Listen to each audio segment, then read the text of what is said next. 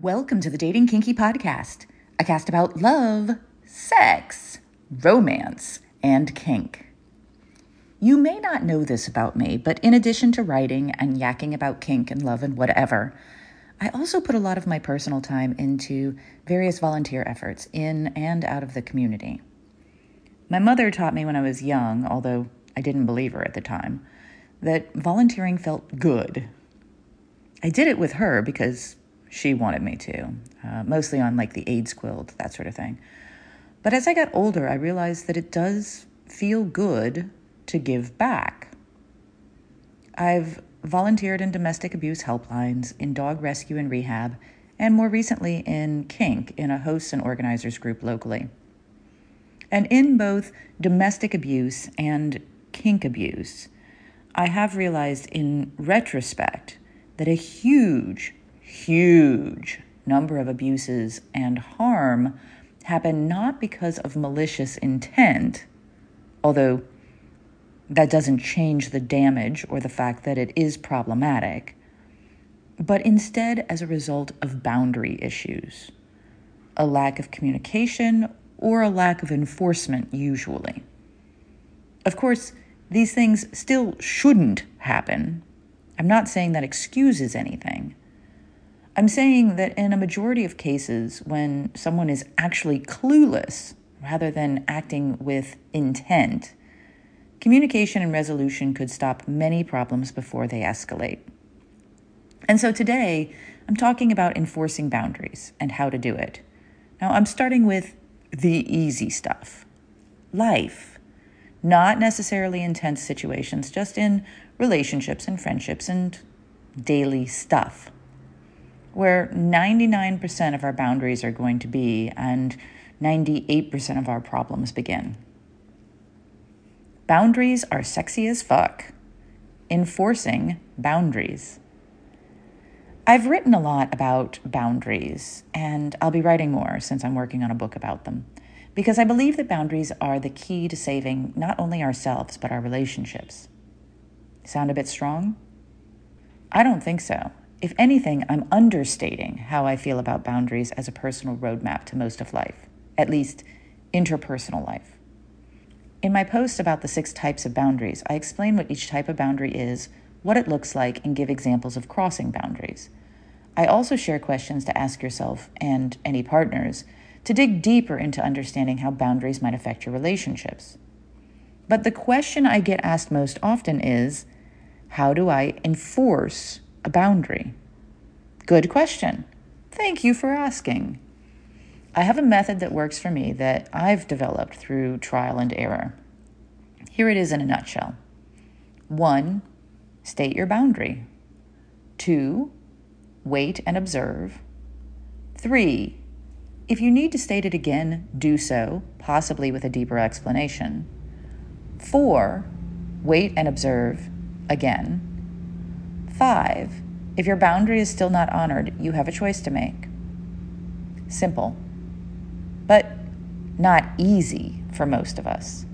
Because for this to be its most effective, you'll need a combination of self awareness, communication skills, and a willingness to hold yourself and others to consequences. And that's a lot. Let's go through these in detail. One, state your boundary. When going into a discussion about boundaries, especially when you are new to enforcing boundaries, it's ideal if you can be as calm as possible. People are generally more open to calm communication than to yelling and screaming. If you can, talk with a friend or family member to vent or journal to take the edge off before starting the conversation. It can help to plan what to say and how you want to say it. A. Use simple and direct language, and as much as possible, focus on yourself and your feelings rather than others. I statements. When you did this, I felt that. Could you please not do that around me? I'd really appreciate it. Can I get back to you on that? My time is really tight right now, and I'd like to think things through before making a decision. I feel like the conversation degrades when we yell. If you continue, I'll leave the room and we can pick this up another time when we are both calmer. B. Boundaries are a right and do not need to be defended, debated, or over explained. Be direct, be honest, be compassionate if possible. Do not use boundary setting as an excuse to punish or to use brutal or attacking language. C. Be ready to follow through on any statements. I generally don't suggest using ultimatums except in the mildest sense. They often make people feel attacked and shut off additional engagement. However, if you do, like with the example about leaving the room if they keep yelling, you have to be willing to follow through. If you don't follow through, you sabotage yourself and your boundaries by broadcasting that you don't value them enough to do what you say. Two, wait and observe. As I noted before, boundaries are a right and do not need to be defended, debated, or over explained. If someone wants to ask questions about your boundary to understand it better, well, it's up to you to decide whether to answer them. However, I would suggest not letting someone question whether your boundary is valid or getting in a discussion about the boundary's existence. State your boundary Make it clear that it matters to you, then watch to see what happens over time. For someone who cares about you and your boundaries, you will likely notice an immediate effort to change because they don't want to hurt or to harm you. Note that I say effort to change and not change. Some things can take time and reminders, and that's important to honor. Three, if you need to state it again, do so, possibly with a deeper explanation. If you don't see change or effort to change, it's possible that you caught them at a bad time last time, that your communication was less effective than it could have been, or that they need a bit more to get it through their thick skulls. In a case like this, definitely take time to plan out the conversation if you can, since this is the big one. Ask for a good time to discuss it and make it clear that their actions are impacting you negatively. Give them every opportunity to understand how you feel. Four, wait and observe again. This time, it can be helpful to plan out a few parameters. A, how long are you willing to wait for change or at least honest effort? B, how will you measure that change or honest effort? C. Are you willing to offer help or reminders during this time? Be careful of nagging or constant correction. Even if it works, you'll likely foster some resentment for it. 5. If your boundary is still not honored, you have a choice to make.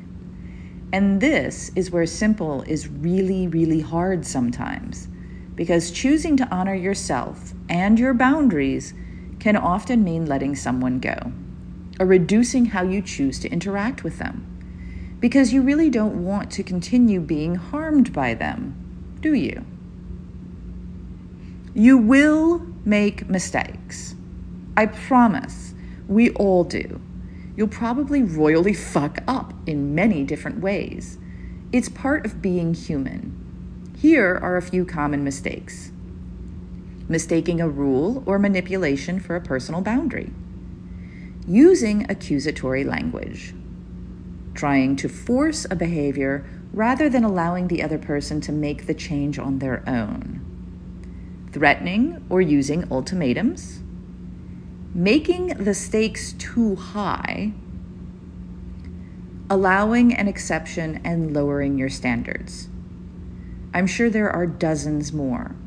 But despite mistakes, if you practice enforcing your boundaries, you'll get better. You will lose people from your life.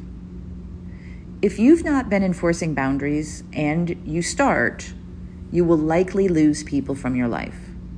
I was going to say you'd lose friends, but I feel like friends will encourage you to set and enforce boundaries because they know that's taking care of you. So it's more like you'll learn who your friends are.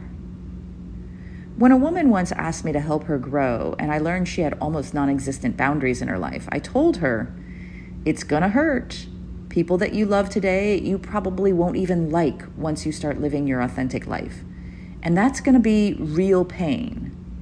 But if you grow through it, you'll also discover a whole new set of people, as if they were just waiting for you to become the you they could love. And it's true. It will be hard and it will suck, but it will be worth it. What are your thoughts? How do you enforce your boundaries? Do you have a process that has helped you? How many chances do you give? What limits do you set on yourself to help you maintain your personal well being? Thank you for joining me today. If you love this episode, please share it with others who would enjoy it. And please do join me on our new apps available in the Google Play and Apple App Stores. Dating Kinky, it's built by Kinksters for Kinksters, poly, queer, trans folk, and anyone not quite vanilla, and it's free. Find me on FetLife as Nookie Notes and on Twitter, Pinterest, YouTube, Facebook, and Medium as Dating Kinky. We are on Instagram as Dating Kinky Official, all one word. Also, find me on the new Moan app in beta for iPhone. I'm Miss Nookie there. T H E M O N A P P dot com. Have a kinky day, and I'll catch you next episode.